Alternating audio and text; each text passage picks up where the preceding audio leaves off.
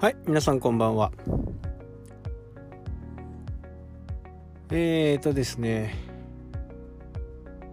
まあ皆さん、国勢調査のね、回答はもうお済みでしょうか。まあ海外の方はね、えー、ちょっとね、えー、関係ない話になってしまいますけど、国勢調査、ね、あの5年に一度行うものなんですけどこの、ね、田舎暮らしの方でね、まあ、人が足りないということで今回ねお手伝いすることになって今日まあ明日最後のね、えー、提出日調査員としてね、えー、やってました、えー、それでいろんなね、えー、状況とかねまあ、どんな人が住んでるのかなとかねこういろいろこうお会いすることが多かったんでね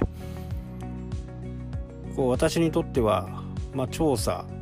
兼ね、えー、調査員としての調査と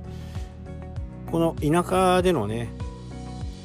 自分自身の調査っていうかね、えー、そういったものもこう行えたところはね非常に良かったかなと。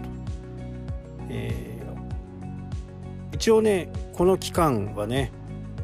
調査員として活動している時は公務員というね学術会議みたいな感じのものです。多分学術会議の人よりはねお金もらってます。もらうはずです。まだね、えー、もらえませんけどね。多分ね11月ぐらいかな。でもう一軒一軒ね回って。一応基本的にはね、えー、ピンポン鳴らしている人に対してはこう対面で渡して、えー、回収はねこのコロナ禍なんでなるべくインターネットか郵送か昔はねこう回収をしてたんですけど、えー、そういったことを人と会う機会をね、減らすっていうことで郵送がね、推奨されていますね。ただ、えー、最後の日にね、えー、最後のこう、提出していないものとかをね、受け取りに行ったら、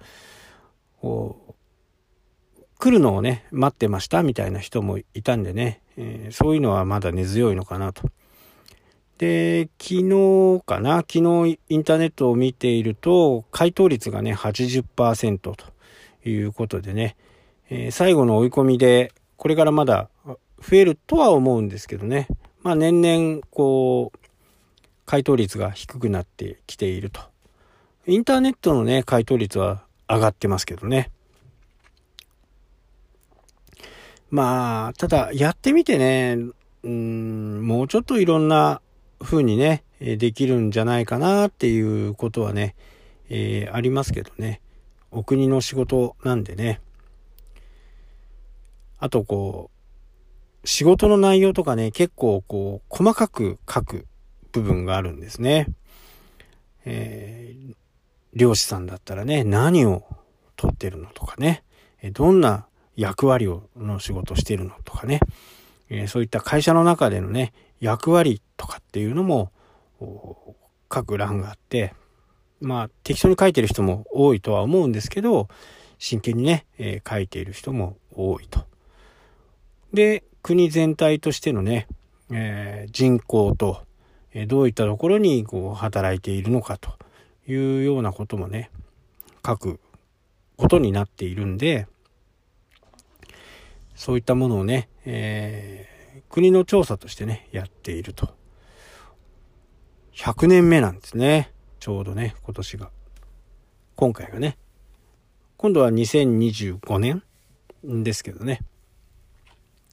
まあその頃にはね、えー、インターネットの回答が50%ぐらいになるのかなというふうにね、思いますけど、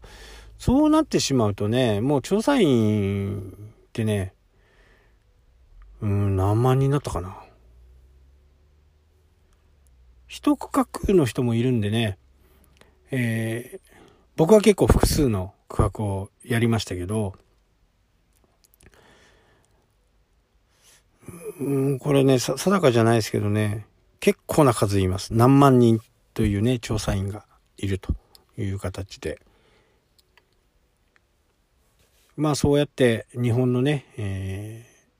一応ね、逮捕とか罰金とかされたことは今までかつて一度もないらしいんですけど、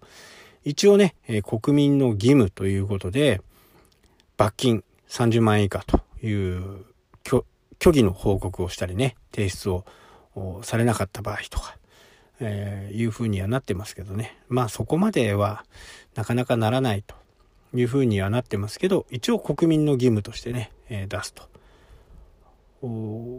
ただね、僕みたいにこう、3ヶ月以上住むっていうのがね、住民票云々じゃないんですね。えー、3ヶ月以上住むことがあるかないかっていうところ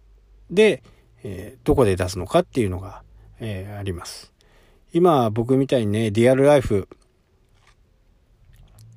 の人はね、えー、どこで出すのかっていうのは、まあ、その時期にもね、よるかもしれないですけどね、僕の場合は札幌で出すという風になってますんで、えー、こっちのね、田舎の方では出さないという風な感じですかね。まあこれがね、やっと終わって結構大変なんですよ。何度も行かなきゃなんないし、えー、会えるまでね、えー、なるべくだったら会えて、回収まで。で、回答してきた人はね、インターネットでね、えー、何番の人が帰ってきてますよとかっていうのが見れて、帰ってきてない人のところにね、また行くという、ちょっとかなりアナログなね、えー、形になってますけど、